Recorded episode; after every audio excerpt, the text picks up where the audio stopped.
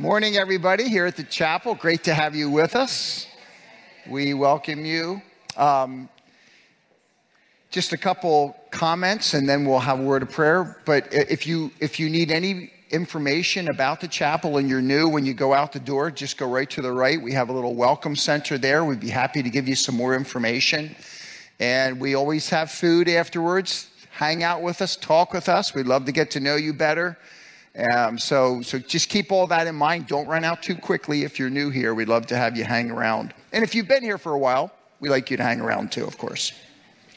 One, uh, one announcement on August the 6th from uh, 9 to 1.30, we're going to be having a seminar here entitled Keys to Good Health and Wellness. And so you can actually sign up for that today right out the door to the right. Um, you can sign up for that Keys to Good Health and Wellness. Uh, and if you have any questions, there will be um, staff out there to talk that through with you. Um, we just came off of a, a, women's weekend, and I heard things went very, very well there. So, ladies, it's good to have you back. And um, I was up at camp with about 12 of our teens this past week up at Camp Calvary. Um, they had to endure listening to me about nine times over the during the week or something, and they, they survived, but but um, came back. And so, if you see a lot of droopy teenagers, um, tired teenagers, it's because it was a good week spiritually and physically, but it was a tiring week. And, and anyway, it's really wonderful to be back. So, again, we welcome you to the chapel, praying that God will do a work in your heart. Let's look to the Lord in prayer and then we'll worship together. Father, it is. Uh, it is a great joy to be together again with your people. We thank you, Lord, that we are people of great hope, not because of our own ability, not because of um, things that we think we can do on our own. Rather, it's because that you have come near in the person of Jesus Christ. And um, you have saved us. You're in the process of changing us through the Holy Spirit. And one day, we will bask in your glory forever as your people. And for that, Father, we greatly rejoice. Guide us now, Lord, as we come to worship you. May our hearts be sensitive and open as we sing praises and as we hear your word preached. We pray for our brothers and sisters that are struggling with difficulties circumstantially, physically, relationally that you would meet them in their pain and in their need, and that they would know the wonder of the gospel and the freedom that they can have in following Christ and resting in Him. May that be a greater reality for each one of us. In Christ's name I pray. Amen.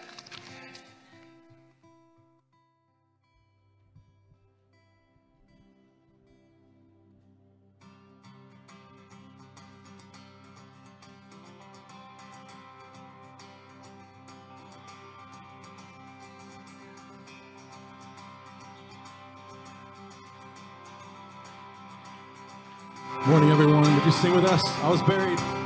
I was buried beneath my shame. Who could carry that kind of weight? Was my tomb. It was my tomb. Till I met was breathing, but not alive. All failures I tried to hide. It was my team till I met you. Till I met you. You called my name. You called my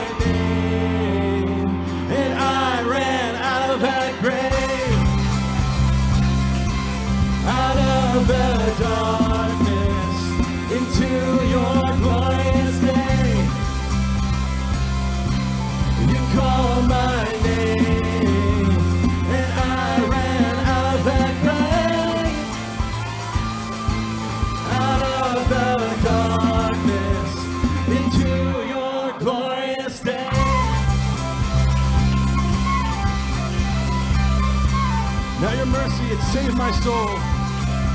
now your mercy has saved my soul.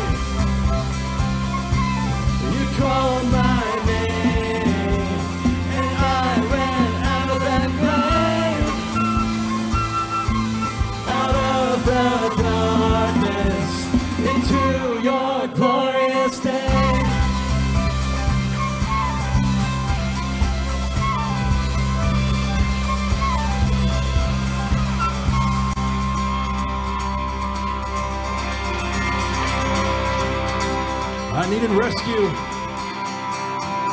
I needed rescue. My sin was heavy, but chains break at the weight of your glory. I needed shelter. I was an orphan. Now you call me a citizen of heaven.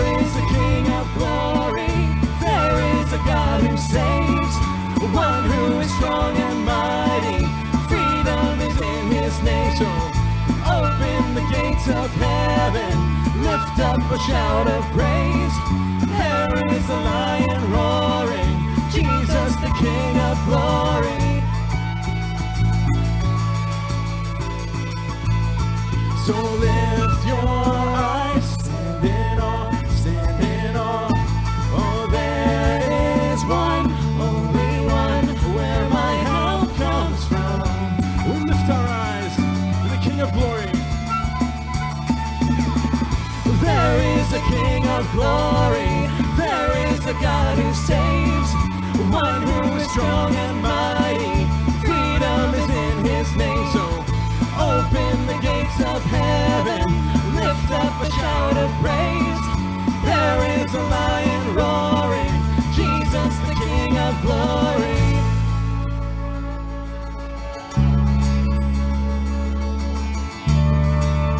Nations bow and mountains shake. Nations bow, mountains shake at the sound of just one name. And over all, Jesus reigns. Sing that again. Nations bow. Nations bow, mountains shake at the sound of just one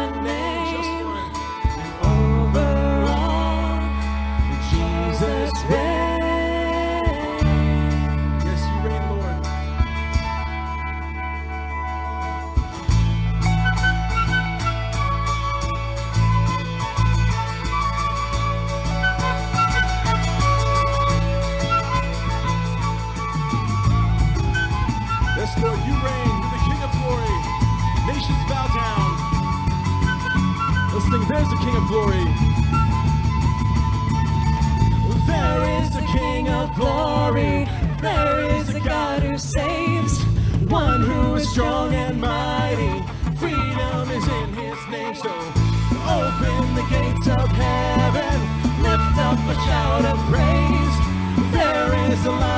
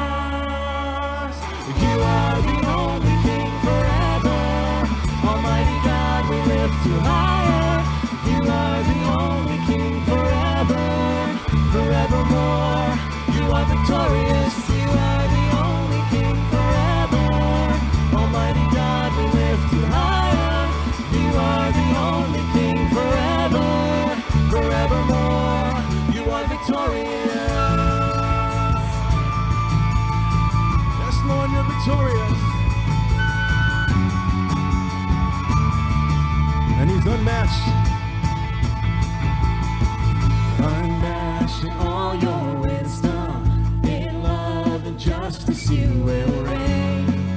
And every knee will bow. We bring. We bring our expectations. And our hopes. Our hope is anchored in your name. In the name of Jesus. We trust the name.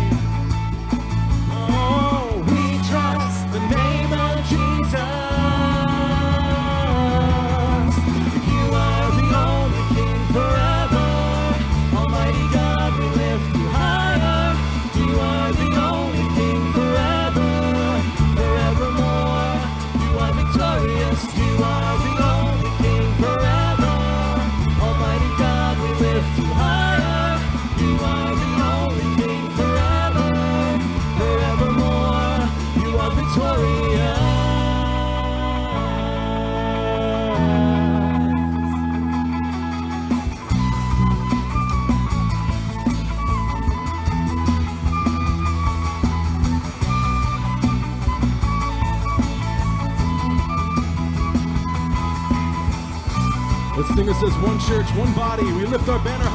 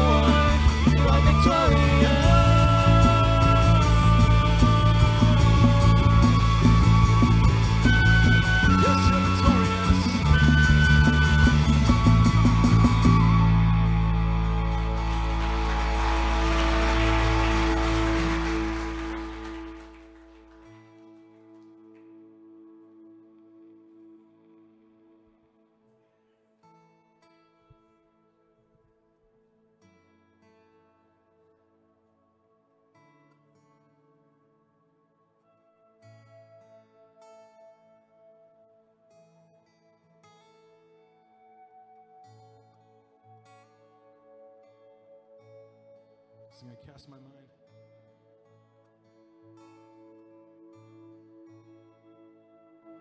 I cast my mind to Calvary, where Jesus bled and died for me.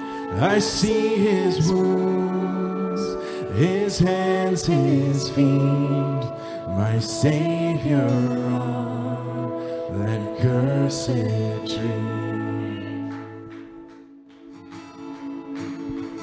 his body bound and drenched in tears, they lay.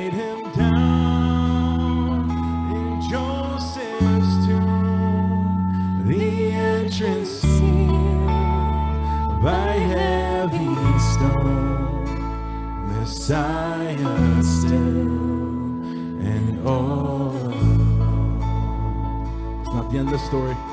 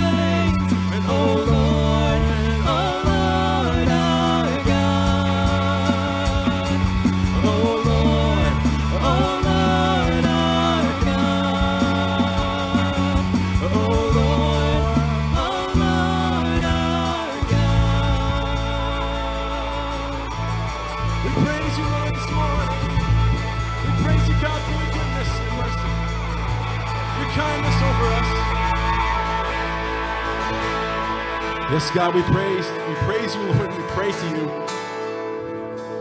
You are our Lord, our God. You crossed from this life into death, but in so doing, defeated death for eternity. In my life, yes, I die a physical death, but I fall asleep in Christ and then I rise. Among the saints, my gaze transfixed on Jesus' face. God, thank you. You are the King of glory. We worship you this morning. We thank you for the book of Revelation that we'll hear from again. And as we finish it off, Lord, it is an incredible book with a lot of incredible promises and a lot of incredible reminders to your church, both ancient and modern, of what it means to be a follower of Christ. So, as we hear from Pastor Doug this morning, may you be glorified in our hearts as we listen, as we learn, as we apply, and be with Pastor Doug, of course, too, as he speaks to us. Thank you for this time of worship. We give you all the glory. We pray this in Jesus' name. Amen. You can be seated. All right, children five years of age up to third grade can be dismissed for junior church at this time. Um, I got to watch myself. Like on that last song, I, I, I, I feel like, like I'm singing too loud. I got, I to save my voice a little bit, Carm, but isn't that wonderful? We get to do that for all eternity.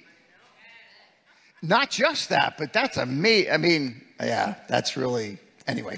Thank you, worship team, for leading us through that. Well, if you have your Bibles, I ask you to turn over to Revelation chapter 3. We'll be looking at verses 14 through 22 in our time together uh, this morning, finishing up on the series on the seven churches of Revelation.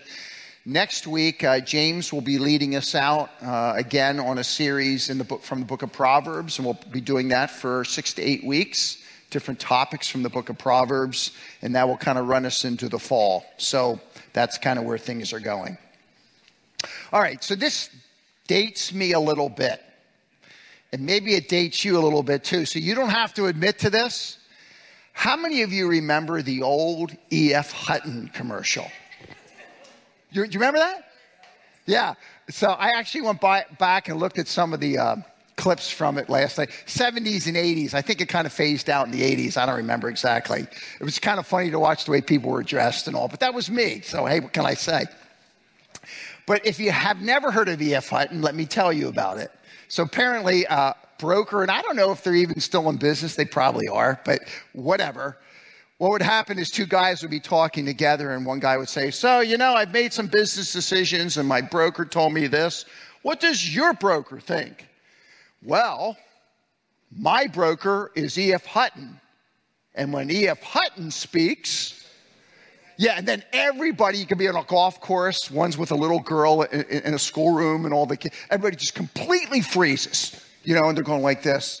Because if E.F. Hutton is speaking, man, you ought to be listening to this thing, right? So you kind of remember that? All right, if you haven't, go back and YouTube it. You can, you can see the commercials yourself. So, as much as that is true for a broker in America in the 70s and 80s, how much more when you come to a book where God Himself speaks to us? Notice, notice how the text begins. There's a divine appeal both at the beginning and at the end of each one of these seven letters, and we find it here again. So let me, let me just read that because we, we've seen this all the way through. The kind of you've, you've picked up on this patterning. But the text begins to the angel of the church in Sardis, right? And so this angel who represents the church as a whole. These are the words of him who holds the seven. Um, you know, that's that's a. You know what? Sardis is a really good church, but I think I'm going to do Laodicea instead. Verse 14. Sorry about that.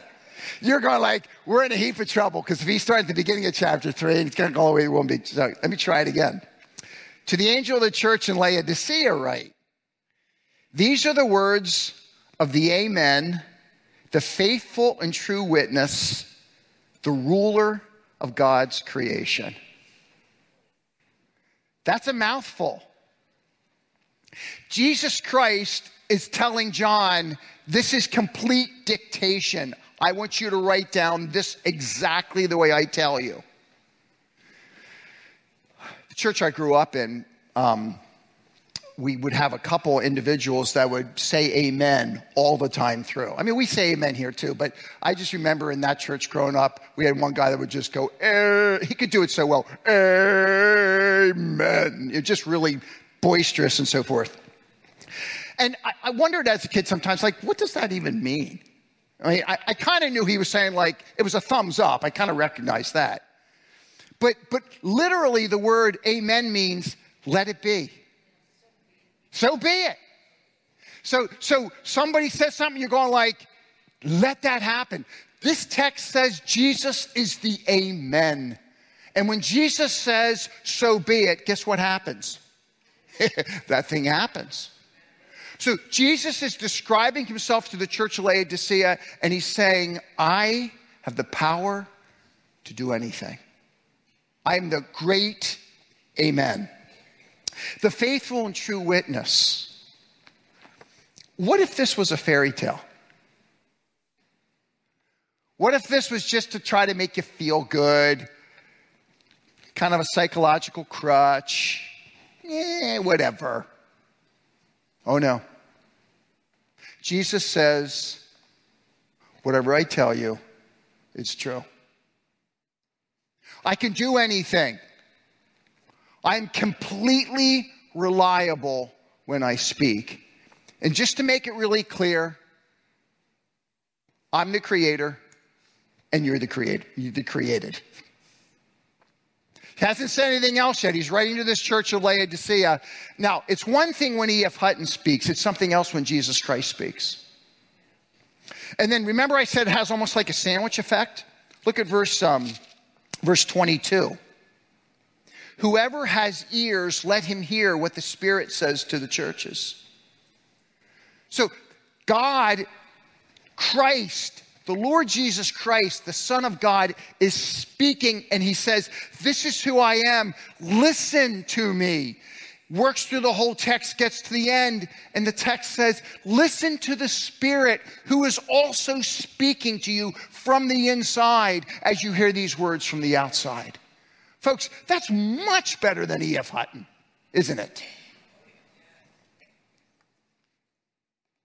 All the way through the book, you find Jesus Christ and the Spirit speaking to us. And I was thinking about it seven churches, if you can kind of see them up there and uh, how they're kind of grouped together.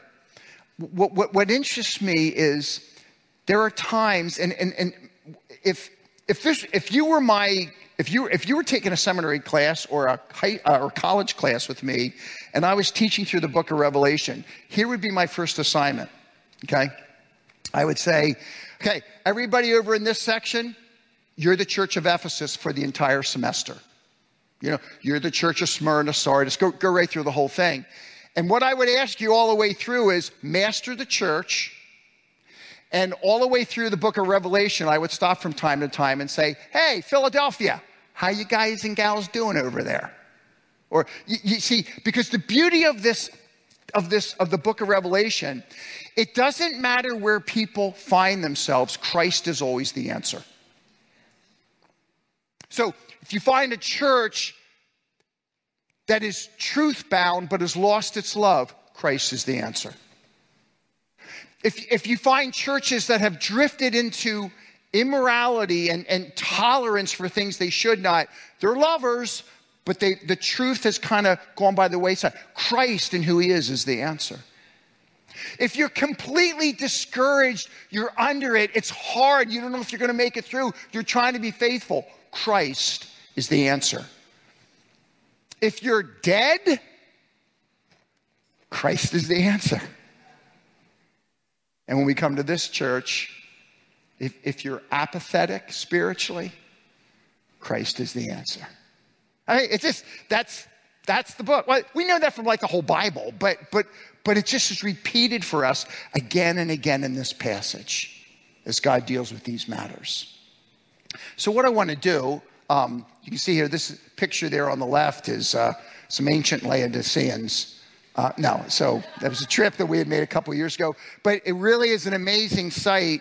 they, they, they've done a lot of excavation there in Laodicea, so it's, it's, it's pretty cool actually to, to go through there.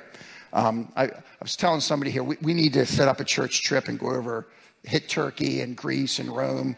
Would, would, that, would that be good? Okay, all right. I, stay on me on it because I'd love to do it. It'd, it'd be wonderful. Anyway, I, sorry, that was just a sales pitch, but whatever. Okay, what I want to look at is two things. First of all, the problem, and then the solution that Jesus gives us in this text.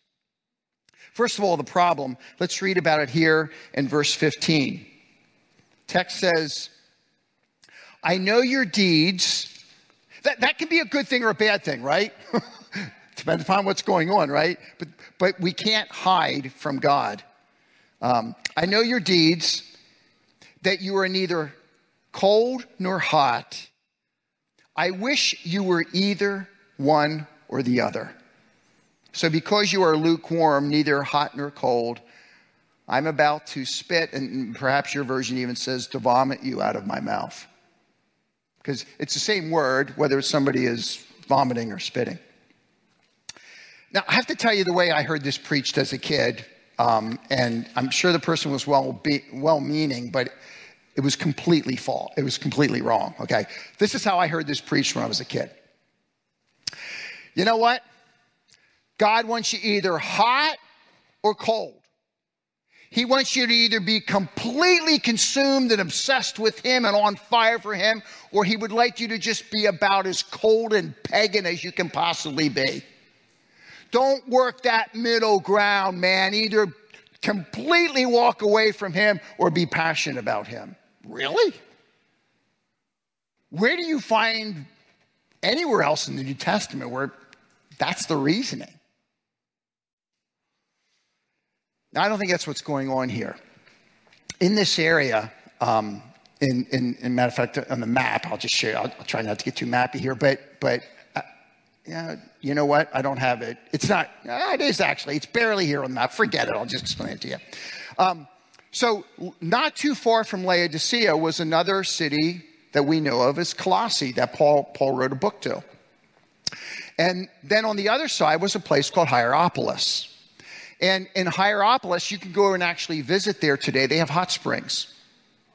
And um, it is beautiful. You can go into the water and you relax. Well, that goes way back into antiquity. People would go to Hierapolis if they had sicknesses and they would just kind of hang out in the hot water. And there was calcium. You can see there on the left, that left picture. It's all white from calcium and so forth and all the rich min- minerals within. So you had the hot baths that were nearby. And on the other hand, if you go to Colossae, you have these beautiful, uh, this, this not, not a river, but I guess a creek, a big creek that goes through with just fresh water right from the mountains. And, and it's not like Jesus is saying, hey, I want you to be like really spiritual or just as pagan as you could be. It doesn't make any sense. What he says is, I, I wish you were like a cold glass of water on a hot summer's day like today. You know what that's like? When you are hot and sweaty and just mowed the lawn, what's the first thing you want? A cold glass, jug that thing down. I wish you were either like that cold glass of water, or I wish you would be warm like those pools up in Hierapolis where people could just feel the healing improvement that comes from that hot water. But instead, you're completely lukewarm. And you can actually go, if, when you're over there, the picture there on the right is, is, is one of the water pipes that goes back thousands of years. And you can see the calcium deposit around it. And so, so what happened is the water, by the time the people in Laodicea would get it, had both calcium in it and it was warm. Do you like warm water on a cold on, on a hot water uh, on a hot summer a hot yeah, yeah a hot summer night? No. And so he's giving them two options. He said, "You're not healing. You're not refreshing. You're just tepid." When I don't feel good, one of the remedies that my wife has passed on to me, and I've been doing it for years. I don't know why. It seems to me, I do know why. It works. It does work, honey, but it's not easy to go through. So, if, like, if I'm having problems with my throat, she has me get a clove of, uh, uh, of uh, garlic and mince it all up. And then I put a little bit of honey on top. And then I'm supposed to swallow the whole thing. I put it in my mouth and go. You've had those experiences, right? And I'm thinking, like, I am that close to bringing that stuff back up. Or, or sometimes we have stuff that's in the refrigerator a little bit too long. You know, and you go like, uh, is that liquid edible? And my wife will say, Well, try it, honey. Just see. I think it's okay. All right. Oh, oh, have you had that feeling? You know, you, have done that? It's not just my household? Okay. My wife's a great wife. She lets me make all these jokes. But, but, but, but I've, honestly, I've had that refrigerator experience. It's funny when you look at me. It's not so funny when it's Jesus Christ. Jesus says,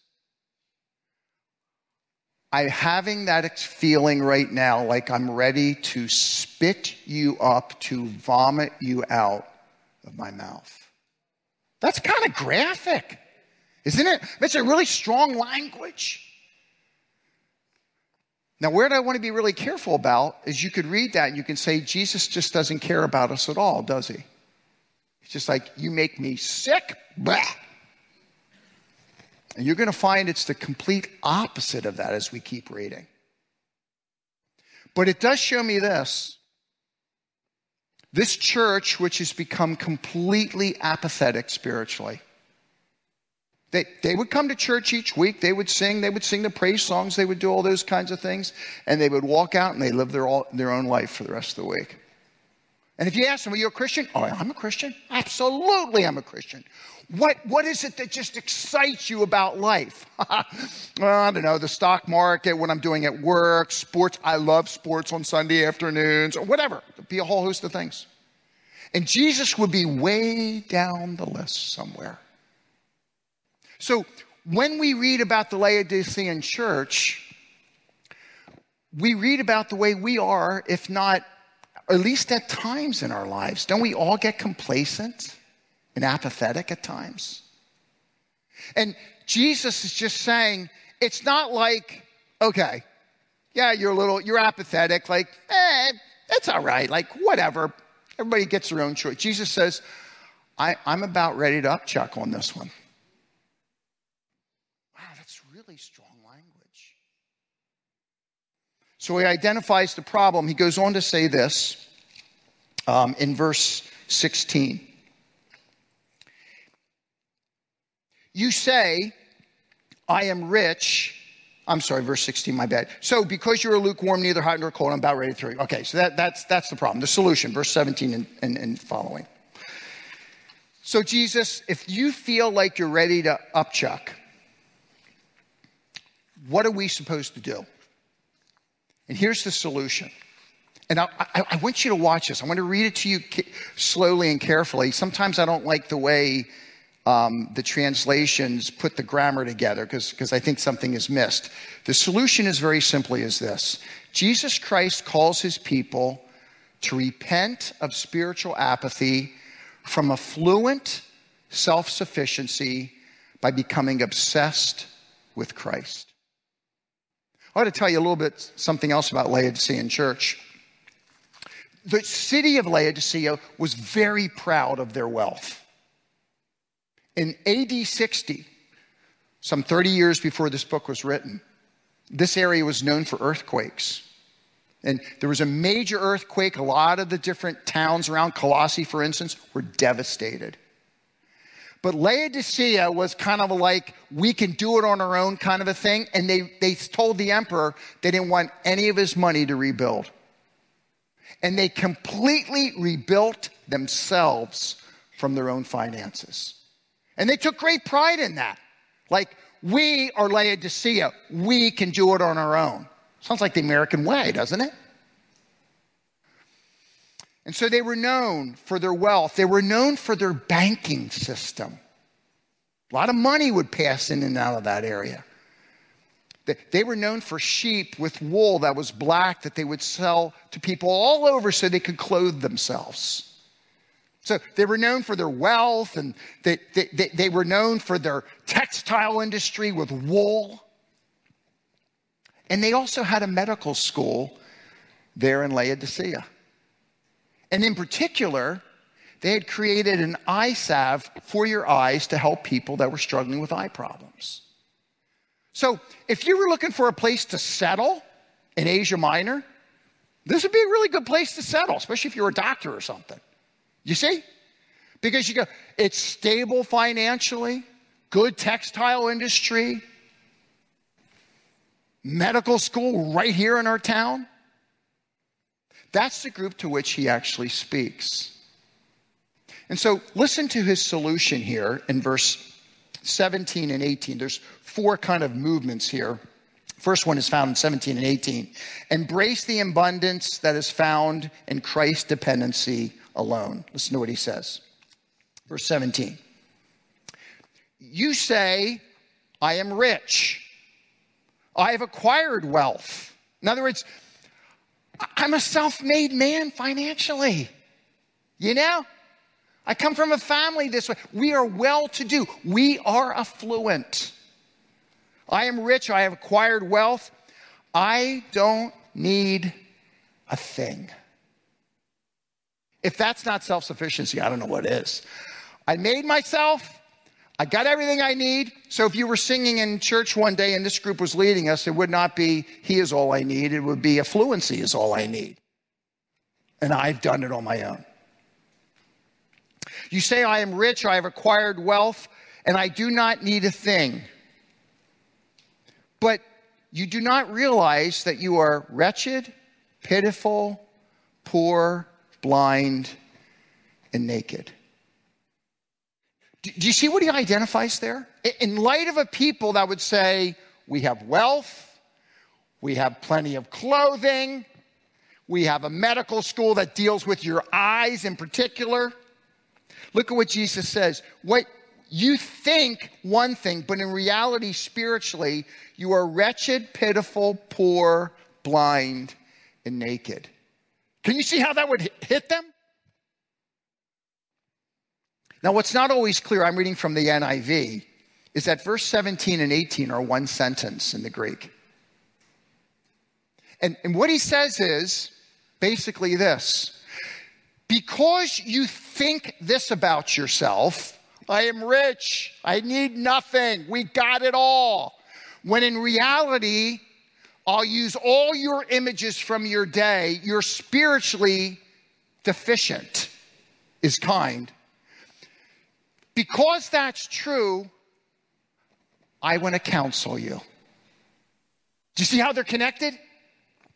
Jesus isn't saying, like, you guys, who I want to vomit out of my mouth, what a bunch of losers.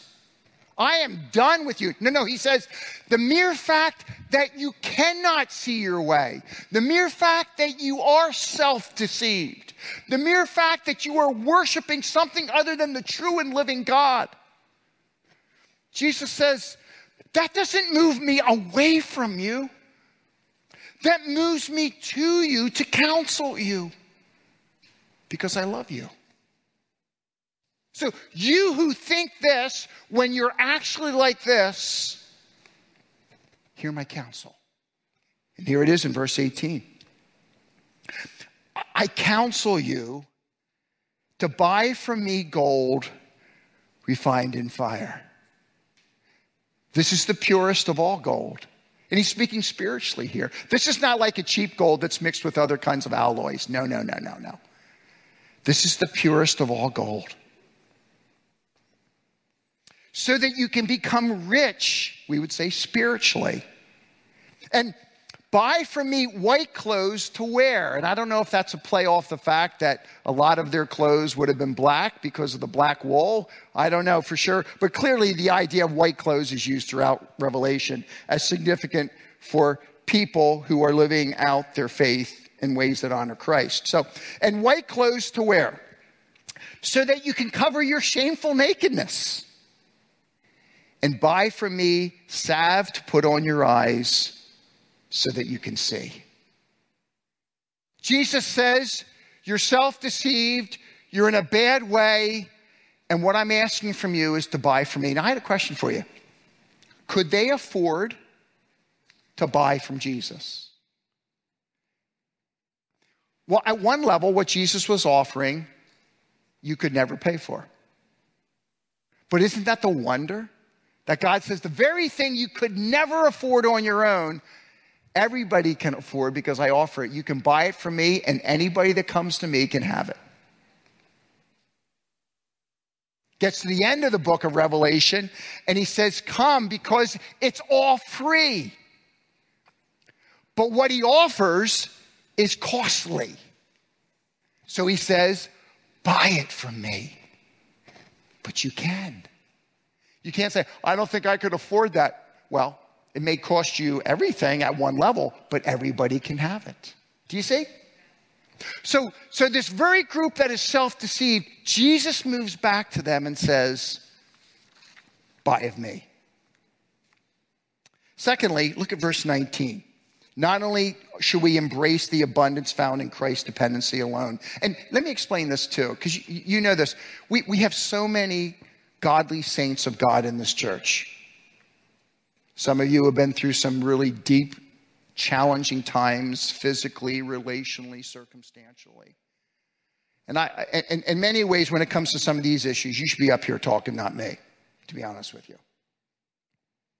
And, and and, and what I can tell you is these saints of God will tell you, I might not have a lot physically. I, I might struggle financially. Um, I, I, I might have this issue and that issue. But I have a peace and joy and contentment which is completely unexplainable, except that it's Jesus Christ. That I won't trade for anything else in the world. When we were up at camp, I don't know if some of the teens remember this. One of the testimonies one of the young ladies gave. It, we always have testimony times at the end of camp, and I would say this was one of the best testimony times I've ever heard because sometimes testimonies are bragamonies, you know? And this was just, these testimonies were wise, they were robust, they were meaningful, they were Christ centered, really, really, really good. This, this one young lady is completely paralyzed on the left side. When you see her, she just she can't move her left arm at all. And and she stood up there and shared her testimony. She said, I would never have wished this on myself or anybody. But I would never give it back because of what I've experienced from Christ. You remember that, young people? Man, I don't know about you, but I'm up there and, you know, tears are starting to come. You know what I mean?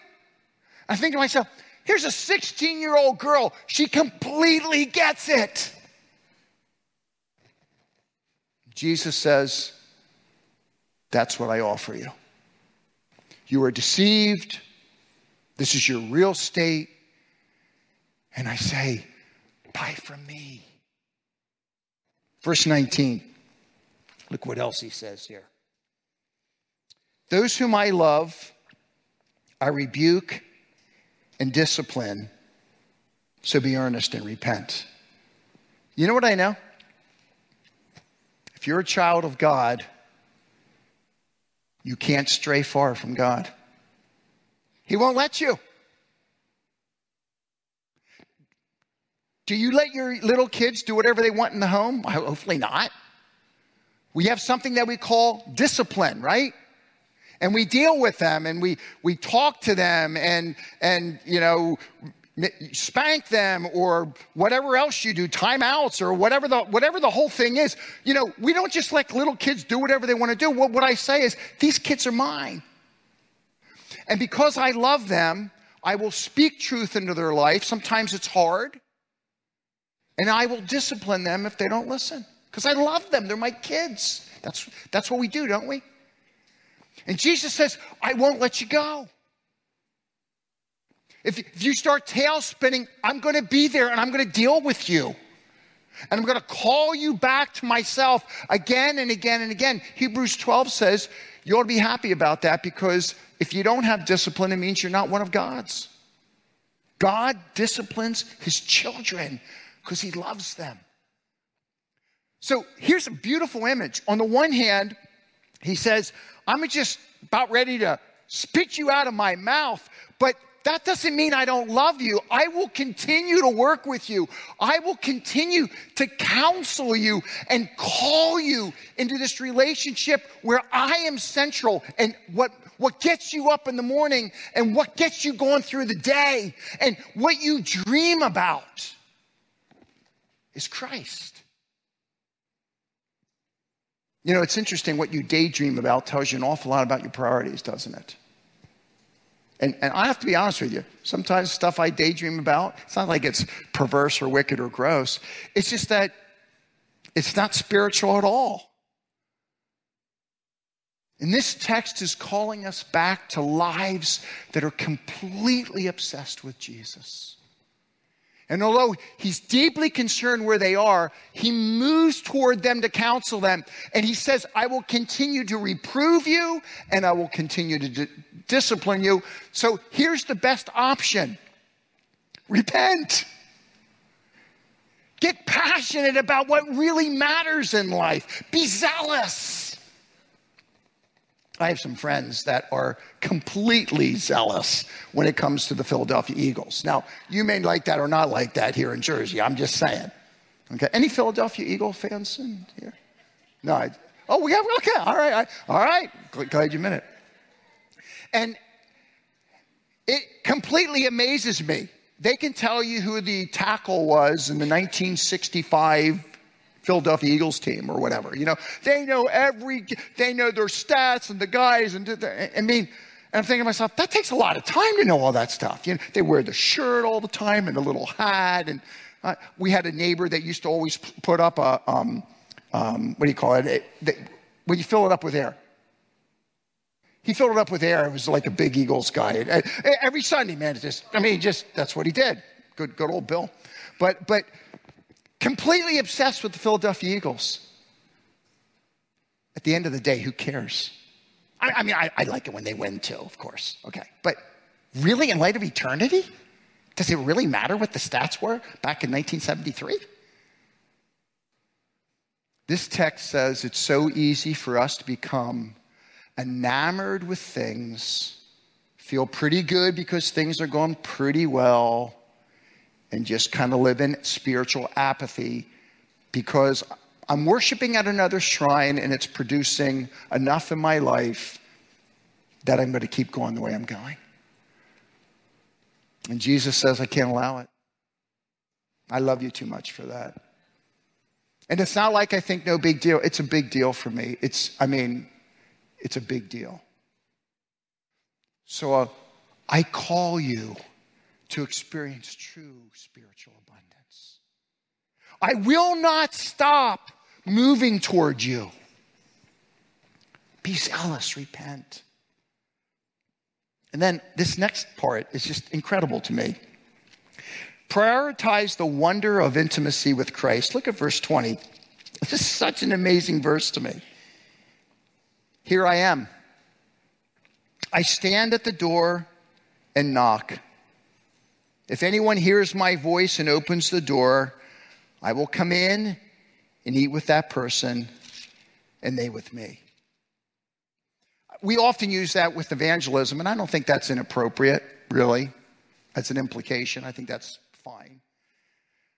However, this is directed to Christians.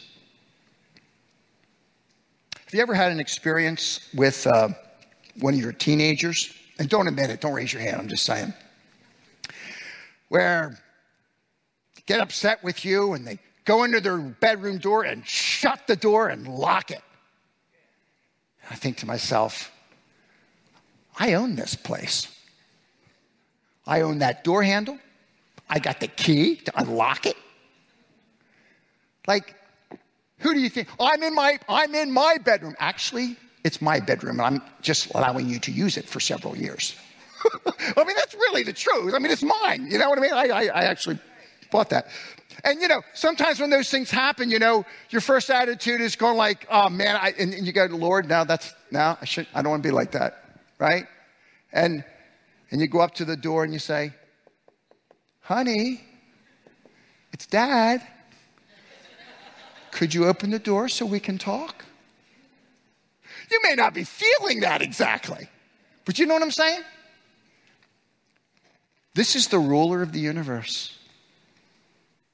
The Amen, the let it be, the one that can do anything. And he comes to the heart that is apathetic.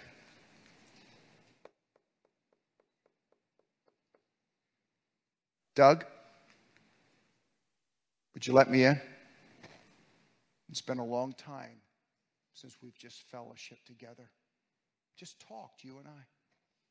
Just smiled and laughed, and you shared your life, and I shared my love with you. I want to come in and I want to dine with you, and I want you to dine with me. It's not a one way street, it is intimacy at the very deepest level of fellowship. The creator of the universe asks for me to open the door. Is that unbelievable to you? It's serious. My apathy is serious. But his love is unquestionable. As he counsels us and says, Learn of me, I'm all you need. I will consistently pursue you because you're my people. I will knock and knock and knock, asking you to open the door.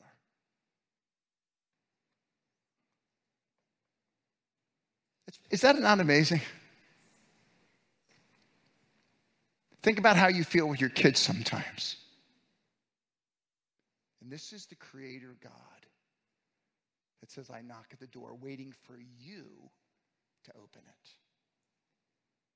Last thing remember the glory Christ will share with us in eternity.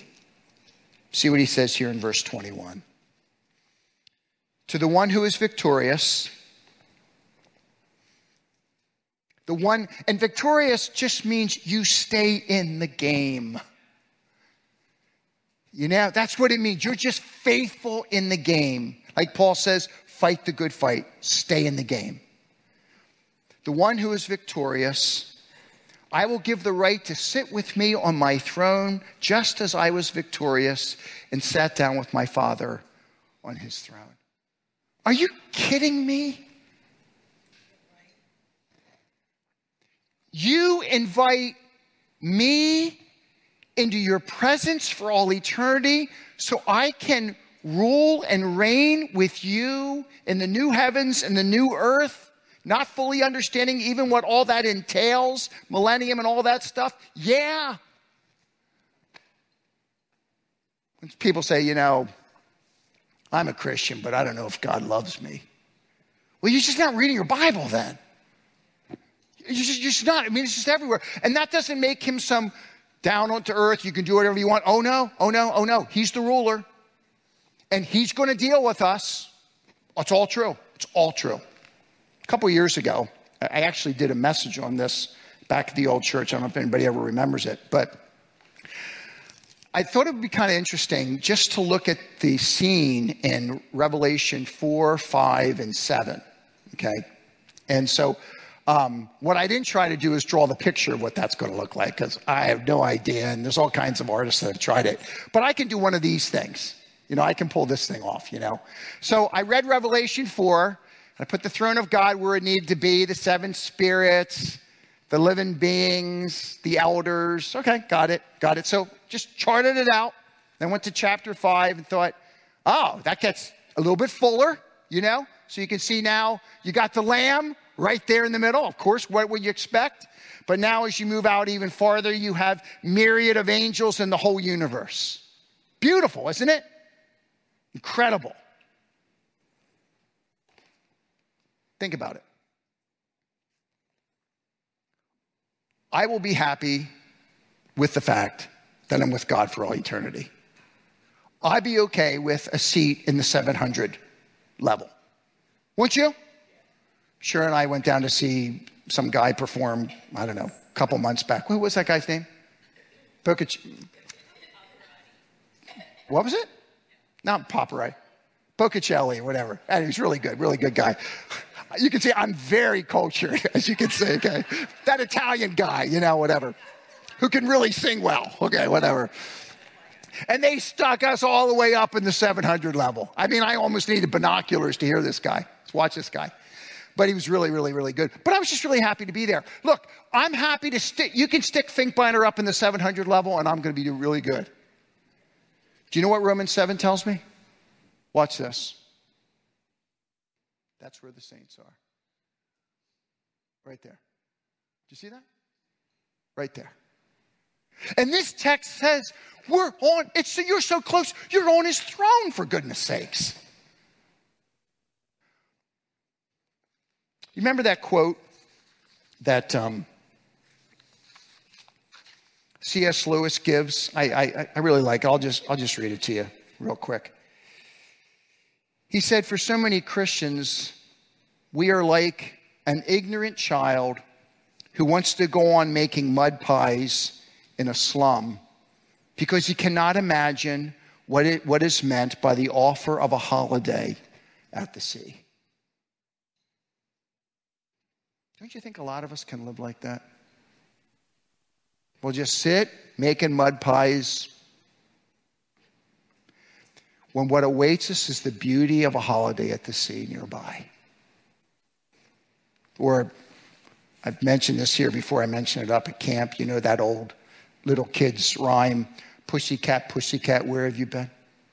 I've been to London to visit the Queen. Pussycat, pussycat, what did you there?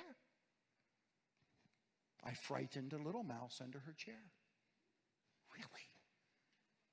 You went to England and you settled for chasing mice.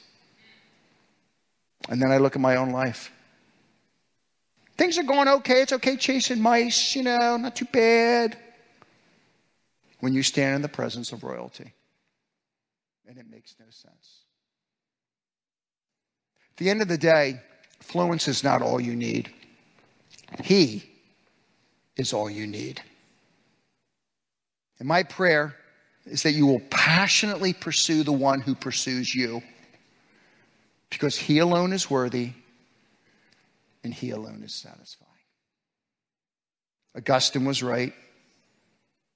He said, God, you have made us for yourself, O Lord, and our hearts are restless until they find rest in you.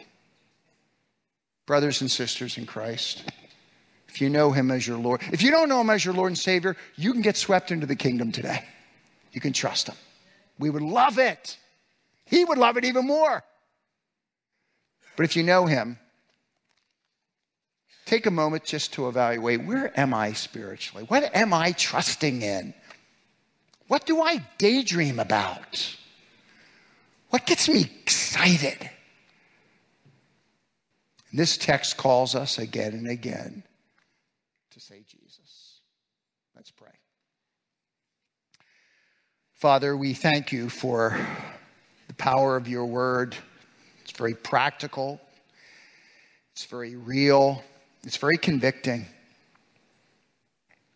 Forgive us for spiritual apathy that worship somewhere else at a shrine that we think will bring us hope, significance, and meaning. We are not self sufficient, Lord. We are Christ sufficient only. We need you. May we be obsessed with you. May we fellowship with you. May we come to you. May we walk with you. And for all eternity, we will be with you. Remind us of this great truth. And through your Spirit who talks to us from the inside, may you change us day by day, moment by moment, with all of its challenges, into the people you want us to be. In Christ's name I pray. Amen.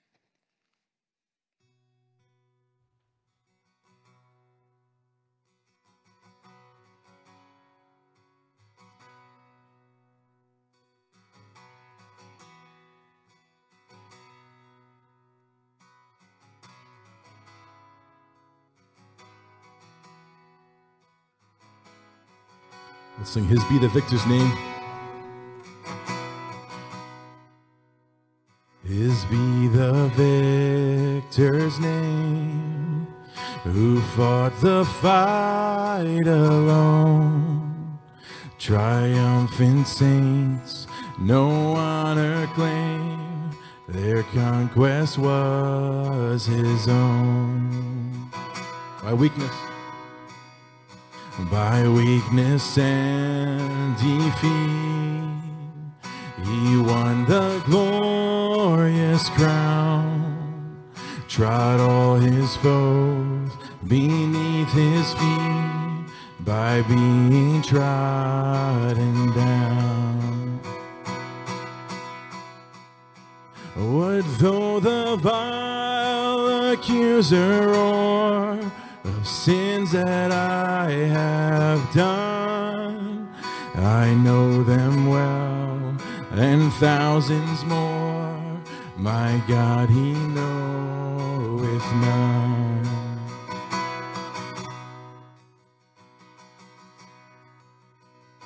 He hell in hell. He hell in hell laid low, made sin he sin o'erthrew, bowed to the grave, destroyed it so, and death by dying slew. Bless, bless the conqueror slain, slain by divine decree. Who lived, who died, who lives again for thee, my soul, for thee. What though the vile accuser roar of sins that I have done? I know them well, and thousands more. My God, He knoweth none. My sin is cast into the sea of God's forgotten memory. No more to haunt accusingly, for Christ has lived and died for me. My sin is cast into the sea of God's forgotten memory. No more to haunt accusingly, for Christ has lived and died for me. What though the vile accuser roar of sins that I have done? I know them well, and thousands more. My God, He knoweth none. My God, He knoweth none. My God, He knoweth none. Yes, Lord God, we thank you for this morning that we can praise you and worship you and hear your word and be challenged away from apathy. I think it's very easy in America to become apathetic Christians, and I'm speaking to myself. This is certainly true. We have it pretty good. But God, you want more from us, not just to have it pretty good. When we come face to face with the reality of what the future entails for us, how we will be around the throne of God, closer than the angels, closer than the elders, redeemed, forgiven Christians. God, may our lives this week turn away from apathy and turn towards joy, everlasting joy, thankfulness, an outpouring of love to others, a searching for the truth and a speaking of the truth. May that be true of us this week, God. Thank you for the encouragement that we heard from Revelation this morning. May we take it with us as we go from this place now, God. We pray this in Jesus' name. Amen. Have a nice week.